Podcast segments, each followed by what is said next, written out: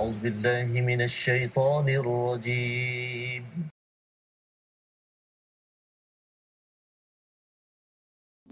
بسم الله الرحمن الرحيم. الحمد لله رب العالمين. الرحمن الرحيم. مالك يوم الدين.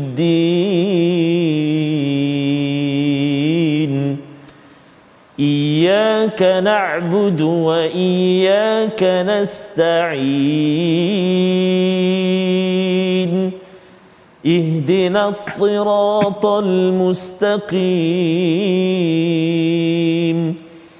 صراط الذين أنعمت عليهم غير المغضوب عليهم ولا الضالين.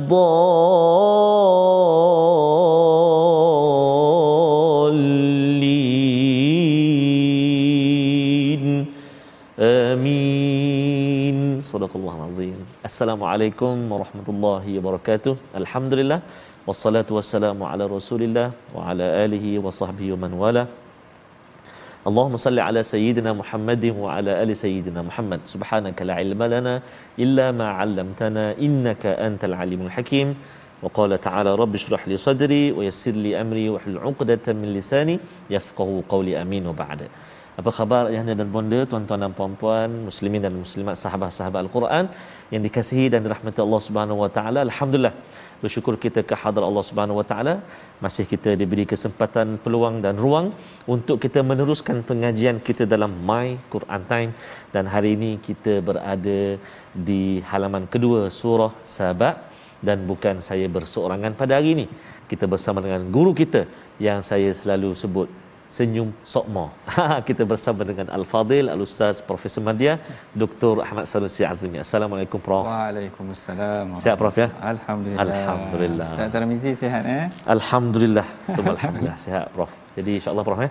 Hari ini kita nak uh, menyambung uh, halaman kedua Kedua. surah Sabah Prof. ya? Betul. Insya-Allah ya, mudah-mudahan insya-Allah. Insya-Allah. Baik, terima kasih Ustaz Tarmizi kita. Uh, Alhamdulillahirabbil alamin wassalatu wassalamu ala asyrafil anbiya wal mursalin wa ala alihi wa sahbihi ajma'in amma ba'd. Uh, tuan-puan, ibu ayah yang dirahmati Allah sekalian, hari ini Allah Taala berikan kita peluang lagi untuk hadir sama-sama menghayati, meneroka dan mengamalkan mudah-mudahan insya-Allah apa yang kita pelajari daripada halaman daripada surah Sabah ini sebenarnya sangat menarik yang kalau tuan-puan dah lalui yang sebelum ini kita dah tengok permulaan sedikit pengenalan mengenai tentang surah Sabah sebelum kita meneruskan pengajian kita pada hari ini mari sama-sama kita bacakan doa ringkas. Subhanaka la ilma lana illa ma 'allamtana innaka antal alimul hakim. Rabbi. zidni ilma. Baik seperti yang kita telah bincangkan tadi ya Ustaz Tarmizi yang mana kalau sebelum ni kita dah baca sedikit mengenai tentang surah Sabah pada permulaannya yang mana dikatakan Abu Sufyan memerli Rasulullah. Setelah daripada mereka kalah dan sebagainya dia perli pula Rasulullah. Dia kata apakah orang-orang kita ini akan dibangkitkan nanti pada hari kiamat? Lalu perbicaraan ini diteruskan lagi pada halaman yang ke-429 Sebelum kita meneruskan pengajian kita, mari sama-sama kita saksikan dahulu sinopsis mengenai tentang apa yang bakal kita bincangkan pada hari ini, iaitu yang pertama mengenai tentang orang kafir memandang hari kiamat sebagai hal yang tidak terjadi. Ha, yang ini yang kita sebutkan mengenai tentang Abu Sufyan yang akan dibincangkan dari ayat 8 hingga ke ayat yang ke-9. Manakala dalam ayat yang ke-10, ayat yang ke-11 dan ayat yang ke-12 kita akan membicarakan pula tentang nikmat yang diberikan oleh Allah Taala kepada para nabi yang terdahulu eh, yang yang diberikan kepada Nabi Sulaiman yang diberikan kepada nabi-nabi yang terdahulu. Manakala yang seterusnya pada penghujung ayat ini ataupun halaman 429 ini kita akan membincangkan mengenai tentang nikmat yang seharusnya kita syukuri yang mana inilah secara umumnya mengenai tentang sinopsis pengajian kita pada halaman 429. Baik, kita kembali balik kepada perbincangan kita. Yang mana pada awal ayat ini nanti kita akan tengok mengenai tentang beberapa perkara yang menarik untuk kita utarakan perbincangannya. Tapi sebelum tu mari sama-sama tuan-puan kita bacakan dahulu daripada ayat 8 hingga ke ayat yang 11 dan kita sama-sama tadabbur dan hayati maknanya selepas daripada ini dan pengajian ataupun uh, bacaannya akan dipimpin oleh Ustaz Tarmizi kita. Silakan Ustaz. InsyaAllah baik. Terima kasih Al-Fadhil Prof. Uh, tuan-tuan dan puan-puan, sahabat-sahabat Al-Quran yang dikasihi oleh Allah Subhanahu taala sekalian. Uh, sebelum kita mulakan bacaan kita dari ayat yang ke-8 hingga ayat yang ke-11, uh, jom kita sama-sama kongsikan, kita sabarkan uh, pengajian kita uh, pada hari ini bersama dengan kawan-kawan kita uh, jemput pakat share uh, uh, pengajian kita pada hari ini insya-Allah. Mari kita mulakan ayat 8 hingga 11 dengan bacaan uh, murattal uh, bayati insya-Allah. A'udzu billahi minasyaitonir rajim.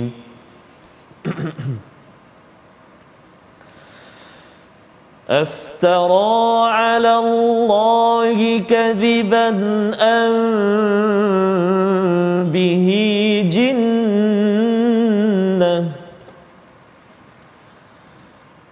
بل الذين لا يؤمنون بالآخرة في العذاب والضلال البعيد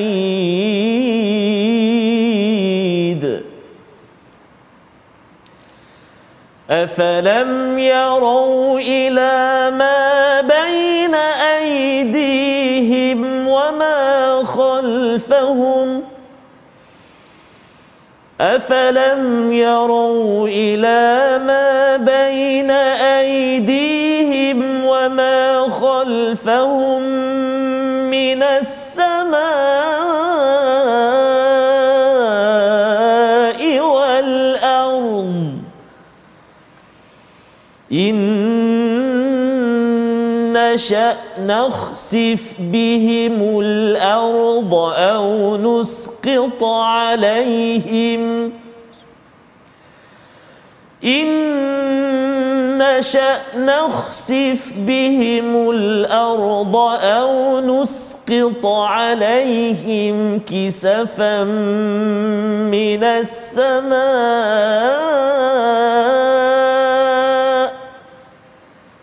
إن في ذلك لآية لكل عبد منيب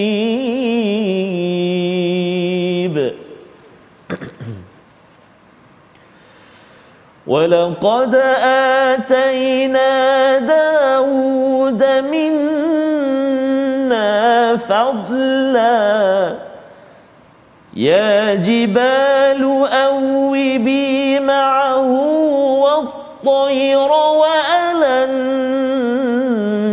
له الحديد.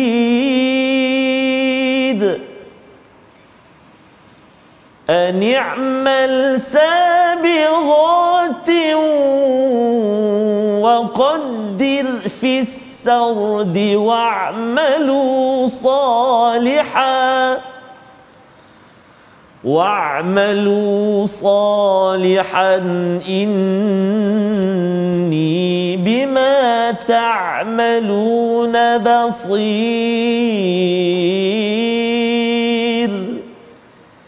إني بما تعملون بصير.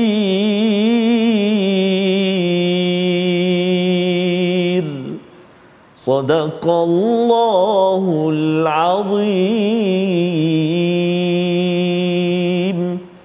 Sadaqallahul Azim dan pada ayat yang ke-8 Allah Taala berfirman adakah dia yakni Rasulullah mengada-ngadakan pembohongan terhadap Allah ataupun dia sakit gila tidak tetapi orang-orang yang tidak beriman kepada hari akhirat itulah berada dalam siksaan dan kesesatan yang jauh Ayat yang ke-8 ini sebenarnya tuan-puan dia adalah berkaitan dengan ayat yang ke-7 mengenai tentang bagaimana orang kafir memerli Rasulullah. Mereka bertanya-tanya kepada Rasulullah apakah boleh manusia apabila pada hari akhirat nanti telah dimatikan boleh dihidupkan semula. Hmm. Lalu dalam ayat yang ke-8 mereka menuduh kepada Rasulullah dua pertuduhan. Yang pertama mereka menuduh Rasulullah dia kata aftara 'ala Allahi kadhiban. Apakah engkau wahai Muhammad mencipta sesuatu yang baru ataupun penipuan terhadap Allah? Yang keduanya dia berkata kepada Rasulullah ambihi jinnah. Apakah Rasulullah ini adalah orang yang mempunyai sakit gila? yang ini adalah dua pertuduhan yang biasa berlaku di dalam al-Quran yang mana sekiranya tuan-puan perhatikan dalam al-Quran sendiri Allah Taala menyebut ada empat pertuduhan yang dikenakan kepada Rasulullah apabila orang Quraisy tidak dapat menerima tentang kebenaran Rasulullah. Perkara ini disebutkan oleh seorang profesor daripada University of Edinburgh. Ha, kalau Ustaz Tarmizi pernah pergi dahulu di Scotland, Scotland. ada sebuah universiti nama dia Edinburgh University yang mana ada seorang profesor nama dia William Montgomery Watt. Ha, nak sebut nama dia pun agak susah sikit. William Montgomery Watt ni uh-huh. dia kaji al-Quran. Ha, ni bagusnya juga Masya orang putih ni dia kaji al-Quran uh-huh. dan dia kata interaksi orang Quraisy dengan Muhammad ini ada empat pertuduhan yang biasa oh. dia kata kepada Muhammad.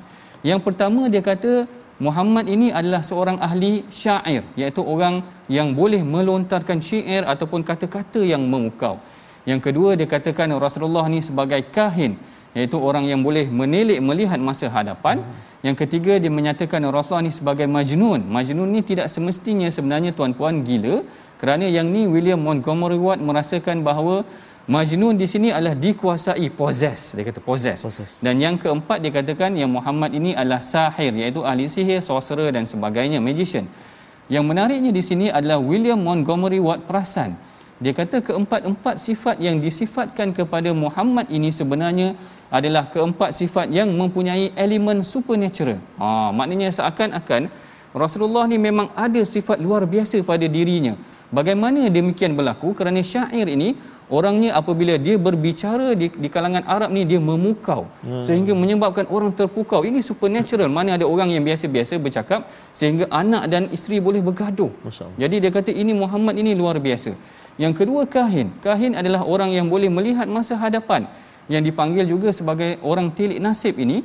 Jadi seakan-akan Rasulullah ini adalah orang yang mempunyai elemen luar biasa yang ketiga yang disebutkan sebagai majnun di dalam ayat ini menurut Watt dia kata bukan semestinya majnun ini maksudnya gila tetapi dia possess dia dikuasai sehingga dia mengucapkan sesuatu ataupun dia melakukan sesuatu yang mempunyai perkara yang tidak diketahui oleh orang lain. Dan yang keempat dikatakan kepada Rasulullah ni sebagai sahir iaitu sorcerer ni tadi orang yang mempunyai um, kuasa magic dan luar biasa. Sebagainya keempat-empat ini disifatkan oleh William Montgomery Watt sebagai satu elemen yang keempat elemen yang luar biasa yang anehnya dia kata tidak seorang pun yang menyifatkan Rasulullah ni sebagai seorang nabi walaupun dia memerhatikan Muhammad ini mempunyai elemen luar biasa tapi dia tak nak kaitkan dengan Tuhan.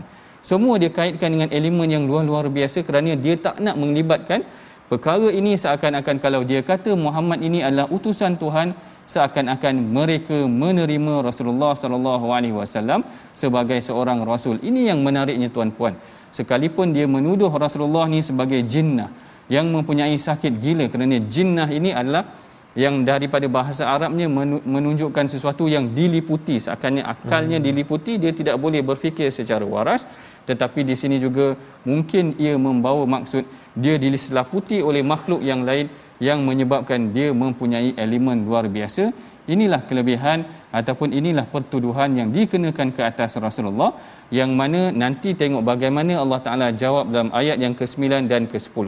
Perhatikan bila mana orang kafir telah menuduh Rasulullah dengan pelbagai tuduhan, akhirnya Allah Taala mendidik Rasulullah katakan kepada mereka afalam yarau ila ma baina aydihim ma khalfahum.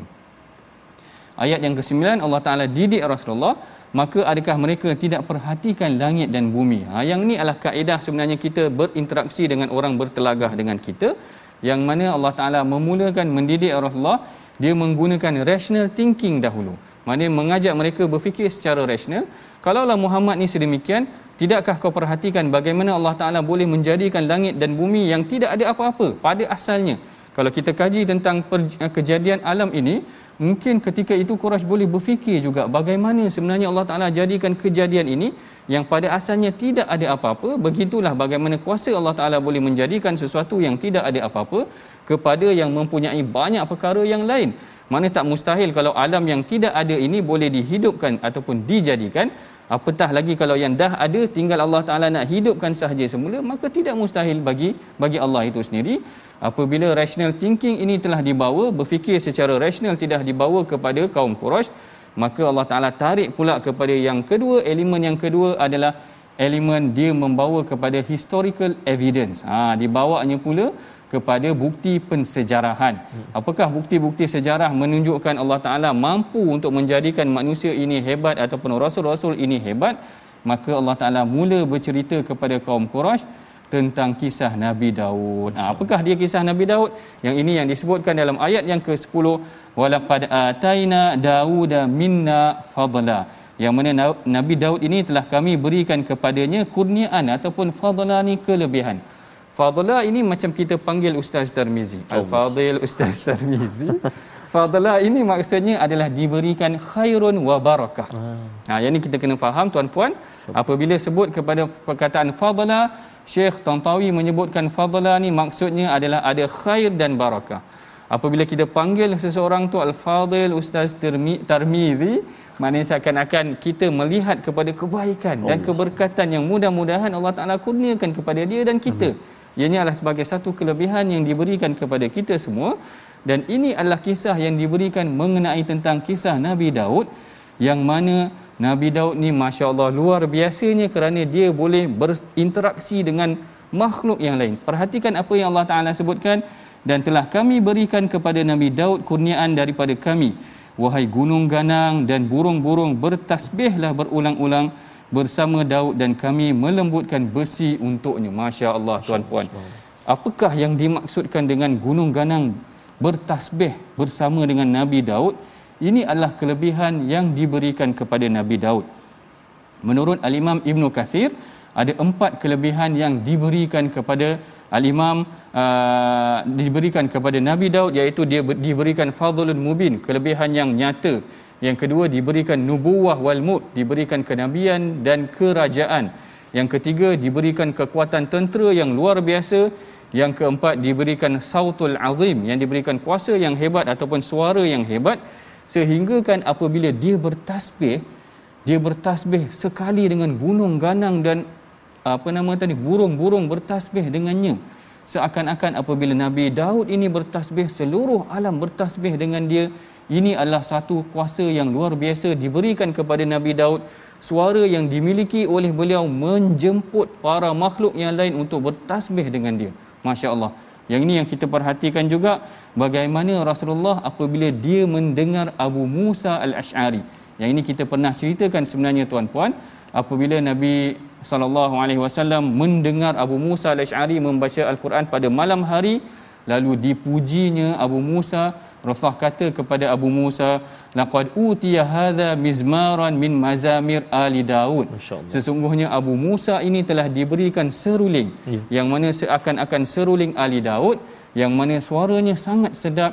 Seakan-akan Nabi Daud tadi apabila dia bersuara bila dia bertasbih dia bertasbih dengan seluruh alam. Ini adalah kelebihan yang diberikan kepada Nabi Daud tu sendiri dan kelebihan yang ketiga yang disebutkan juga di dalam ayat ini wa alanna lahul hadid iaitu diberikannya kelebihan untuk melembutkan besi. Menariknya di sini al-Imam Hasan Al-Basri menyebutkan kelebihan Nabi Daud ini dalam melembutkan besi dia seakan-akan boleh melembutkan besi tanpa api. masya-Allah. Yang ini disebutkan oleh al-Imam Ibn Kathir dia kata kana la yahtaju an yadkhulahu an-nara wa la yadribuhu bimitraqah Nabi Daud ini tidak memerlukan api untuk melembutkan besi dan dia tidak memerlukan pengetuk sehingga dia boleh menganyam besi itu Masya. seperti yang dia kehendaki. Yang akhirnya dikatakan ani amal sabighat yang dibuat daripada besi-besi tersebut menjadi baju besi. Ini kelebihan yang ada kepada Nabi Daud. Lalu Allah Taala ingatkan kepada Nabi Daud ani amal sabighat wa qaddir fi sardi wa'malu salihah Apabila Allah Taala dah sebut semua nikmat kelebihan yang diberikan kepada Nabi Daud, Allah Taala ingatkan mengenai tentang wa'malu salihah, lakukanlah amal saleh kerana setiap kelebihan yang diberikan kepada kita jangan ia membawa kita kepada menjauhkan diri dari Allah. Allah. Jangan sampai nikmat-nikmat Allah Taala berikan kepada kita kemewahan hidup di dunia menyebabkan kita jauh daripada Allah Taala. Inilah sebenarnya pengajaran daripada ayat tersebut. Apabila orang kafir, orang Quraisy ini dia tidak dia menerima kemewahan tetapi dia kufur kepada Allah. Tetapi Nabi Daud ini Allah Taala ingatkan dia telah diberikan kemewahan tetapi dia mendekatkan diri kepada Allah. Ini adalah sebahagian part yang awal daripada ayat ini yang kita bincangkan mengenai tentang bagaimana Allah Taala berhujah dengan orang kafir. Yang mereka tidak tidak bersyukur kepada Allah Taala. Allah Taala menunjukkan manusia yang bersyukur seperti Nabi Daud yang kita dapati pengajarannya daripada halaman 429 sebelum kita masuk kepada uh, perbincangan seterusnya mari sama-sama kita perhatikan dahulu perkataan pilihan kita pada hari ini insya-Allah iaitu perkataannya jannah. Ha janana kata asalnya iaitu maksudnya menutupi yang kita telah sebutkan ataupun telah disebutkan di dalam al-Quran sebanyak 201 kali disebut di dalam al-Quran dengan pelbagai form dengan pelbagai bentuk. Salah satunya yang kita katakan tadi jinnah. Apakah dia mempunyai penyakit gila? Gila ini maknanya asal daripada perkataan jannah tadi. Membawa maksud dia telah diliputi akalnya. Maknanya dia tidak boleh berfikir secara waras ataupun dia tidak boleh berfikir secara rasional kerana akalnya telah dilitupi dengan sesuatu. Itulah yang dimaksudkan dengan jinnah perkataan pilihan kita pada hari ini. Baik kalau kita kembali balik eh Ustaz Tarmizi mengenai tentang ayat 8 hingga ke ayat 11 kita perhatikan di sini sebenarnya bagaimana Allah Taala menarik ataupun menceritakan tentang orang-orang kafir ini apabila diceritakan kepada mereka mhm. kisah-kisah ini mudah-mudahan dia berupaya melembutkan hati mereka. Ha, ini antara kelebihannya yang sepatutnya kita ambil pengajaran daripadanya. Kalau ada anak-anak kita yang masih lagi tidak maknanya uh, kadang-kadang mungkin nakal dan sebagainya kita ceritakan sikit hmm. kisah-kisah nabi terdahulu. Mudah-mudahan mereka mengambil pengajaran daripada kisah-kisah tersebut. Kita akan teruskan lagi perbincangan kita selepas daripada ini. Kita berehat dahulu seketika. Jangan ke mana-mana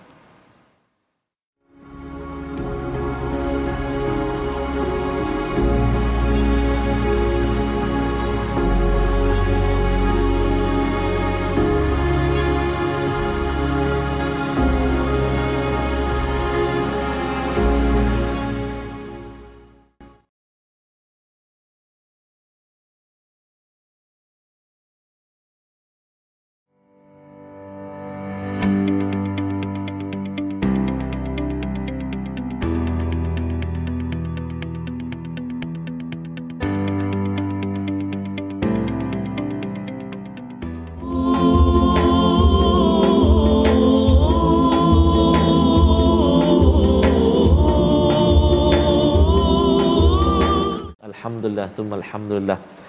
Uh, syukur kita kepada Allah Subhanahu taala seperti mana uh, nikmat kurniaan Allah Subhanahu wa taala kepada Nabi Allah Daud alaihi salam dengan kelebihan empat yang dikongsikan tadi oleh al-fadil uh, prof kita tentang kelebihan Nabi Allah Daud alaihi salam. Antaranya yang keempat itu uh, suaranya Allahu akbar.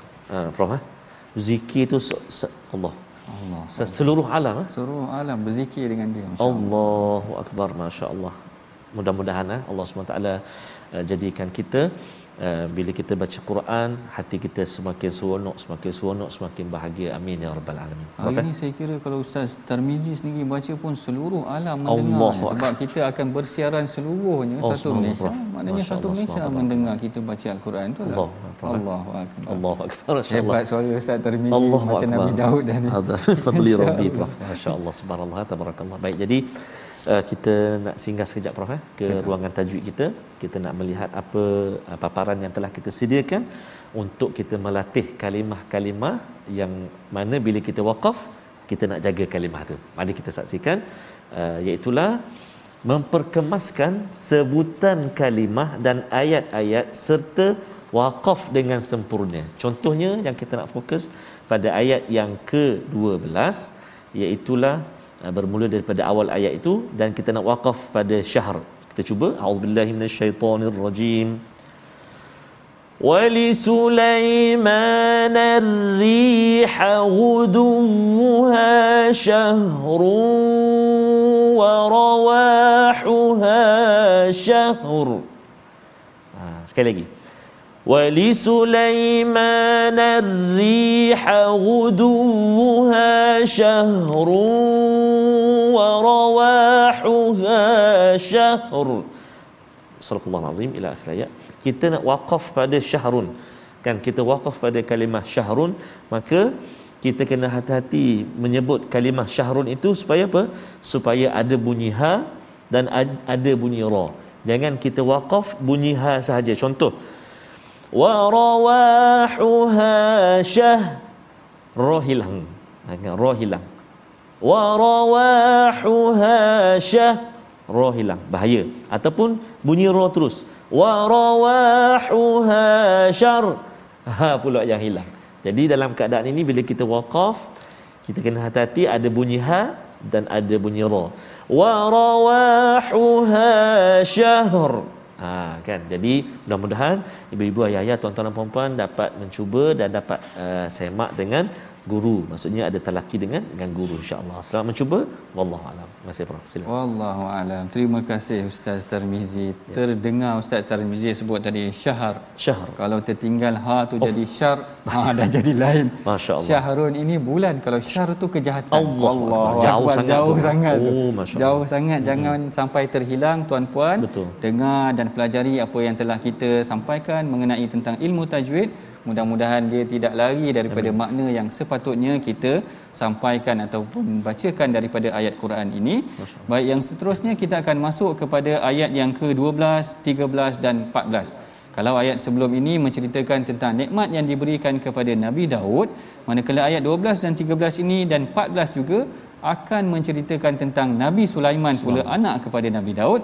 Sebelum kita meneruskan pengajian tadabbur kita mengenai tentang ayat-ayat ini, kita sama-sama baca dengan bacaan yang dipimpin oleh Ustaz Tarmizi kita. Silakan Ustaz. Terima kasih Al-Fadhil Prof. Uh, dia Dr. Ahmad Sanusi, tuan-tuan dan puan-puan muslimin dan muslimat, sahabat-sahabat Al-Quran.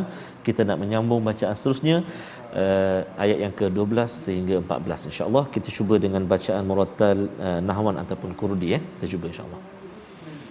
أعوذ بالله من الشيطان الرجيم. ولسليمان الريح غدوها شهر ورواحها شهر. وأسلنا له عين القطر. ومن الجن من يعمل بين يديه بإذن ربه. ومن يزغ منهم عن أمر نزقه من عذاب السعير. ومن يزغ منهم عن امرنا نذقه من عذاب السعير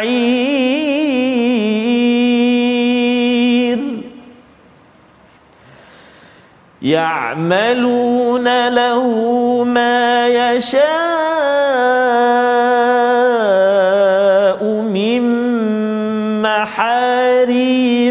وتماثيل وجفان.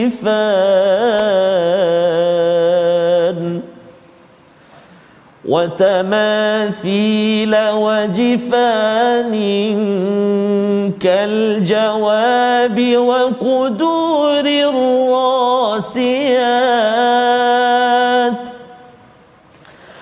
وتماثيل وجفان كالجواب وقدور الراسيات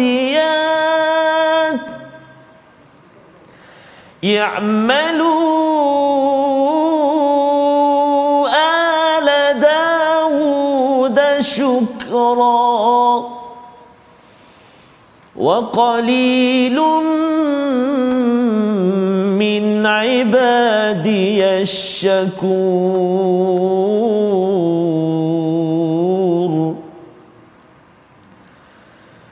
فلما قضينا عليه الموت ما دلهم فلما قضينا عليه الموت ما دلهم على موته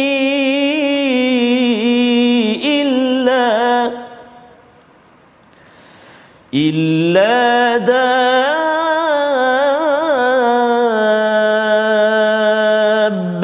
الأرض تأكل من سأته. فلما خر تبينت الجن كانوا يعلمون الغيب أن لو كانوا يعلمون الغيب ما لبثوا في العذاب المهين. صدق الله العظيم.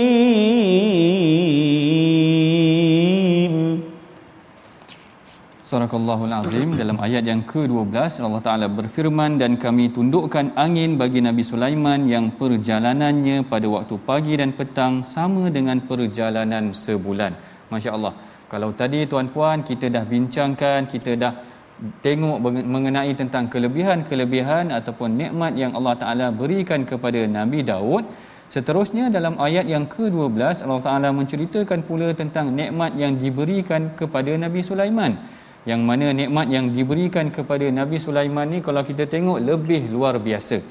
Nikmat pertama yang diberikan kepada Nabi Sulaiman ini adalah diberikan kepadanya kelebihan untuk berjalan ataupun menundukkan angin. Ah ha, tajri bi amrihi fil ghudu wal, wal fil ghuduwah wahidah masirah syahr. Yang mana perjalanan dia boleh memerintahkan angin ini menyebabkan dia dikatakan angin kami tundukkan angin bagi Sulaiman yang mana perjalanan pada waktu pagi dan petang Nabi Sulaiman ini sama dengan perjalanan seseorang dalam tempoh sebulan. Maknanya tuan-puan bayangkan Ustaz Tarmizi bagaimana kalau perjalanan sehari sebulan ada 30 hari. Perjalanan yang Allah Taala berikan kepada Nabi Sulaiman diberikan kelebihan angin kepadanya sehingga dia boleh bergerak satu hari sama dengan perjalanan orang 30 hari maknanya sebulan. Seakan-akan pergerakan Nabi Sulaiman dicepatkan sebanyak 30 kali kali ganda. Ha 30 kali kali ganda ni sebagai contoh kalau Ustaz Tarmizi hmm. nak memandu ke Johor. Bawa kelajuan 120 lah. 120 biasanya tak tahu kalau Ustaz bawa 200 ke bawa 120 kalau Nabi Sulaiman ni dikali gandakan dengan 30 kali maknanya yes. berapa tu? Maknanya 30 lebih ataupun 3000 maknanya kalau 3 kali ganda Betul. dah 300 Betul. kan? Maknanya kalau 30 Betul. mencapai kepada tiga, sangat laju. Maknanya kepantasan yang diberikan kepada Nabi Sulaiman itu tadi satu kepantasan yang luar biasa. Allah Taala bukan sekadar berikan dia boleh bertutur berkomunikasi dengan haiwan tetapi ditundukkan angin kepadanya menyebabkan perjalanannya lebih laju daripada yang lain. Maka tidak hairanlah apabila berlaku insiden antara dia dengan Ratu Balqis yang dikatakan seorang orang yang saleh yang boleh memindahkan istana Ratu Balqis itu dalam keadaan yang sangat pantas. Ini barangkali adalah antara kelebihan sebagaimana yang diberikan kepada Nabi Sulaiman mempunyai penguasaan ditundukkan kepadanya angin itu kelebihan pertama yang diberikan kepada Nabi Sulaiman. Manakala kelebihan yang kedua adalah wa asalna lahu ainal qitri iaitu diberikan kelebihan kepadanya kami alirkan cairan tembaga baginya. Yang ini juga hampir sama seperti Nabi Daud. Kalau Nabi Daud wa'lanna lahul hadid boleh dia menempa besi itu dengan semudahnya tanpa menggunakan api. Nabi Sulaiman boleh menempa ataupun menguruskan tembaga dengan mudah sama seperti Nabi Daud itu tadi dan kelebihan yang ketiga juga yang agak luar biasa ataupun memang luar biasa yang mana para uh, makhluk yang lain seperti binatang dan jin itu sendiri bekerja untuk dia. Ha, bekerja untuk dia dan ini adalah kelebihan tiga yang diberikan nikmat yang diberikan kepada Nabi Sulaiman penghujung daripada ayat mengenai tentang Nabi Sulaiman dan Nabi Daud ini Allah Ta'ala menceritakan tentang sifat syukur. Ha, sebenarnya ini yang dia punya key point dia ataupun perbincangan utama dalam halaman ini. Bagaimana daripada ayat yang ke-10 hingga ayat yang ke-14 menceritakan tentang nikmat yang diberikan kepada Nabi Daud dan Nabi Sulaiman. Tapi apa sebenarnya yang kita nak faham daripada nikmat-nikmat ni? Nikmat-nikmat ni menunjukkan bagaimana Allah Ta'ala cerita kepada Quraisy. Quraisy kamu engkar kepada Allah Taala. Kamu tidak percaya yang kita akan dibangkitkan. Kamu menafikan Muhammad. Kamu perhatikan bagaimana kehidupan kamu mewah tetapi ia membawa kamu kepada kekufuran. sedangkan kami dahulu pernah berikan bagai-bagai nikmat luar biasa kepada hamba-hamba kami tetapi mereka tunduk dan patuh kepada Allah Nabi Sulaiman pergerakannya 30 kali ganda so. lebih laju daripada kamu. Boleh naik atas angin ataupun bergerak dengan angin itu sendiri. Boleh bercakap dengan haiwan. Para jin bekerja untuk dia dan sebagainya. Tetapi akhirnya Allah Ta'ala kata kepada dia, I'malu ala Dawuda syukura. Wahai ahli Daud, bekerjalah dengan penuh kesyukuran ataupun kembali menjadi bersyukur kepada Allah Ta'ala. Untuk bersyukur kepada Allah Ta'ala, ini adalah poin yang nak disampaikan kepada Quraisy walaupun kamu hidup mewah kamu jangan menyebabkan perkara ini membawa kamu kufur kepada Allah Taala. Tengok bagaimana Nabi Daud dan Nabi Sulaiman diberikan kepada mereka nikmat tetapi mereka tidak kufur kepada Allah Taala. Baik kembali pula kita bagaimana praktikalnya. Secara praktikal bagaimana Rasulullah mempraktikkan tentang konsep syukur ini? Kalau kita tengok ayat yang ke-11 dan 12 menceritakan tentang bagaimana Ali Daud ataupun keluarga Daud ini menggunakan nikmat mereka untuk bersyukur kepada Allah Taala. Yang begini juga yang Allah Taala sebutkan i'malu ala Daud syukra wa qalilun min ibad min ibadiyas syakur. Allah Taala kata kepada uh, Nabi Daud bekerjalah wahai keluarga Nabi Daud untuk bersyukur kepada Allah Taala dan sedikit sekali daripada hamba-hambaku yang bersyukur. Iaitu konsep yang pertama yang kita faham daripada syukur adalah dengan nikmat yang diberikan kepada kita kita menggunakannya ke jalan Allah untuk melakukan amal soleh. Ini perkara pertama yang menunjukkan kita bersyukur. Bersyukur bukan sekadar kita bercakap alhamdulillah terima kasih dan sebagainya. Alhamdulillah adalah salah satu kaedah juga manifestasi kita kepada kesyukuran. Tetapi alangkah baiknya kalau kita boleh menambah lagi amal soleh kita. Ingat tak tuan-puan bagaimana ketika mana Rasulullah ini bangun qiyamul lail sehingga pecah-pecah kaki dia apabila ditanya oleh Sayyidatina Aisyah wahai Rasulullah kau bukankah engkau ni telah diampunkan dosa engkau? Kau ni dah confirm masuk syurga. Bukankah engkau ini adalah kekasih Allah? Lalu apa jawapan Rasulullah? Rasulullah kata afala akunu abdan syakura? Kenapa tidak aku menjadi hamba yang bersyukur?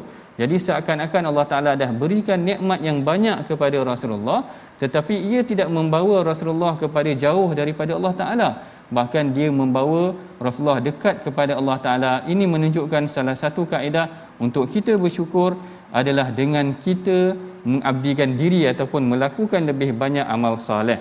Begitu juga kalau kita tengok ayat yang lain Allah Taala memberikan nikmat kepada Rasulullah inna a'tainakal kausar. Kami berikan kau nikmat yang banyak. Ada telaga kausar ada sungai kausar dan sebagainya syafaat Rasulullah dan sebagainya. Lalu apa perintah Allah Taala setelah menerima nikmat ini Allah Taala kata fasalli li rabbika wanhar maka tunaikanlah salat. Dah terima nikmat yang banyak kembali kepada Allah Taala.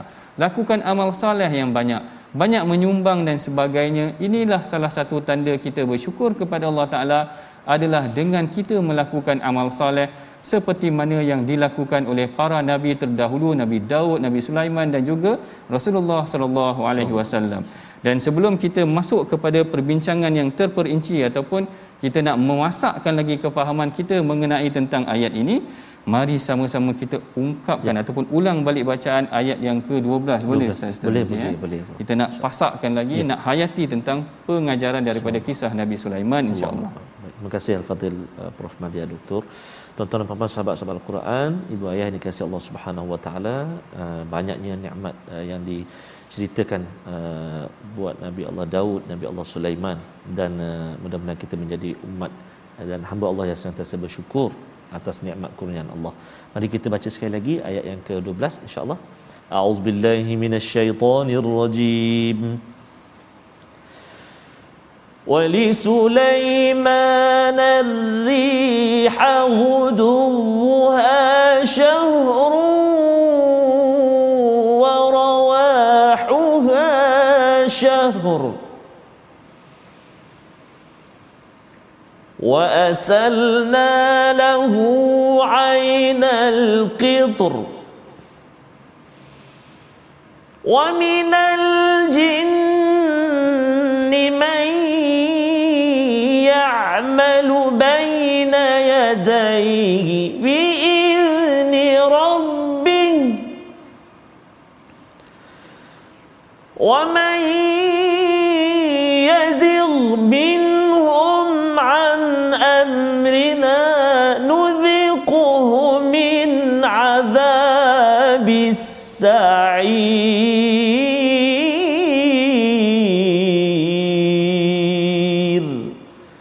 صدق الله العظيم Sadaqallahul Azim. Tuan-puan, para penonton yang dirahmati Allah sekalian, perhatikan bagaimana dalam ayat yang ke-12 Allah Taala menceritakan Allah Taala memberikan kelebihan kepada Nabi Sulaiman ini golongan jin yang berada di bawahnya bekerja di hadapannya ataupun bekerja untuk Nabi Sulaiman. Ustaz Tarmizi bayangkan ya ketika saya tengah cakap begini Ya. saya haus. Allah. Saya haus tiba-tiba saya minta tolong ambilkan air tiba-tiba air tu datang macam terbang ke saya. Uh, subhanallah. Rupanya tak nampak ada golongan jin. Lari saya. Ha, kalau saya buat macam tu takut Ustaz Tarmizi lari pula nanti.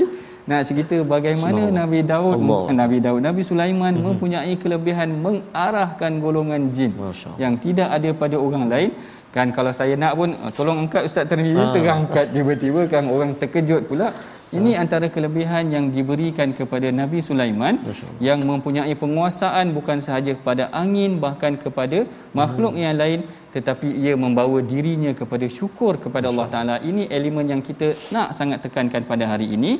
Dan pada penghujung ayat ini Allah Taala kata waman yazir minhum. Dan sesiapa yang menyimpang di antara mereka daripada perintah kami kami rasakan kepadanya azab neraka yang apinya menyala-nyala. Kita tak nak di dihumban ke dalam neraka kerana kufur kepada nikmat yang telah diberikan kepada Allah. Dan kita tidak mahu menjadi hamba-hamba yang kufur kepada Allah Taala. Inilah pengajaran yang boleh kita pelajari daripada halaman yang ke-429 sebelum kita mengakhiri perbincangan kita pada hari ini mari sama-sama kita perhatikan resolusi yang boleh kita amalkan ataupun praktikkan selepas daripada ini yang pertama kita hendaklah memasakkan keimanan kita kepada hari akhirat agar kita sentiasa dipandu ke jalan hidayah. Kali ini disebutkan dalam ayat yang ke-8.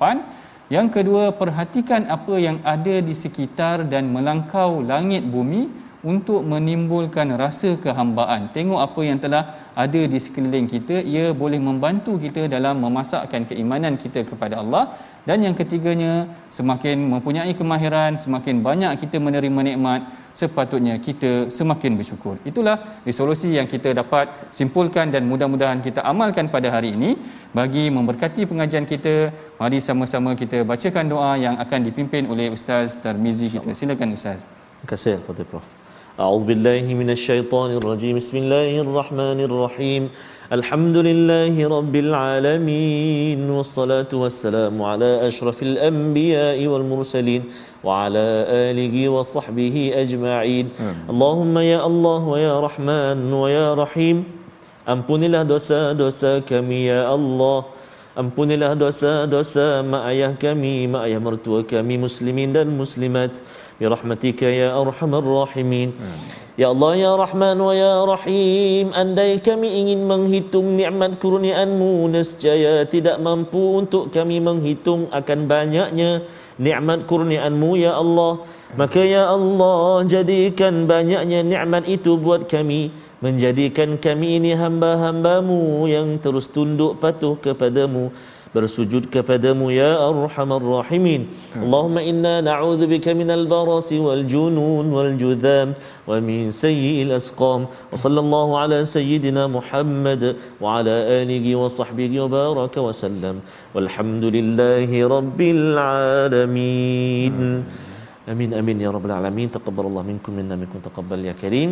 Mudah-mudahan Allah perkenankan doa kita. Amin ya rab dan juga mudah-mudahan uh, ilmu yang kita pelajari pada hari ini bagaimana nikmat uh, kurniaan Allah Taala kepada Nabi Allah Daud, Nabi Allah Sulaiman menjadikan Nabi Allah Daud, Nabi Allah Sulaiman semakin tunduk dan bersyukur kepada Allah juga kita nak jadikan nak melatih diri kita untuk menjadi hamba Allah yang senantiasa bersyukur dengan kita sama-sama menyumbang dalam tabung gerakan al-Quran melahirkan generasi al-Quran uh, menyebarkan al-Quran menjadikan masyarakat yang cintakan al-Quran amin ya rabbal alamin jadi insyaallah uh, al-fadil prof Ya. kita nak uh, berehat seketika ataupun kita nak berhenti seketika untuk halaman yang ke uh, 429 ini Betul. kerana besok kita nak menyambung menarik tentang Sabak. Fuh, negeri Sabak. So jangan lupa tuan-tuan dan puan-puan kita bertemu lagi besok dalam uh, My Quran Time. Jangan lupa ulangan pada malam ini dan pagi besok My Quran Time baca, faham dan amal. Assalamualaikum.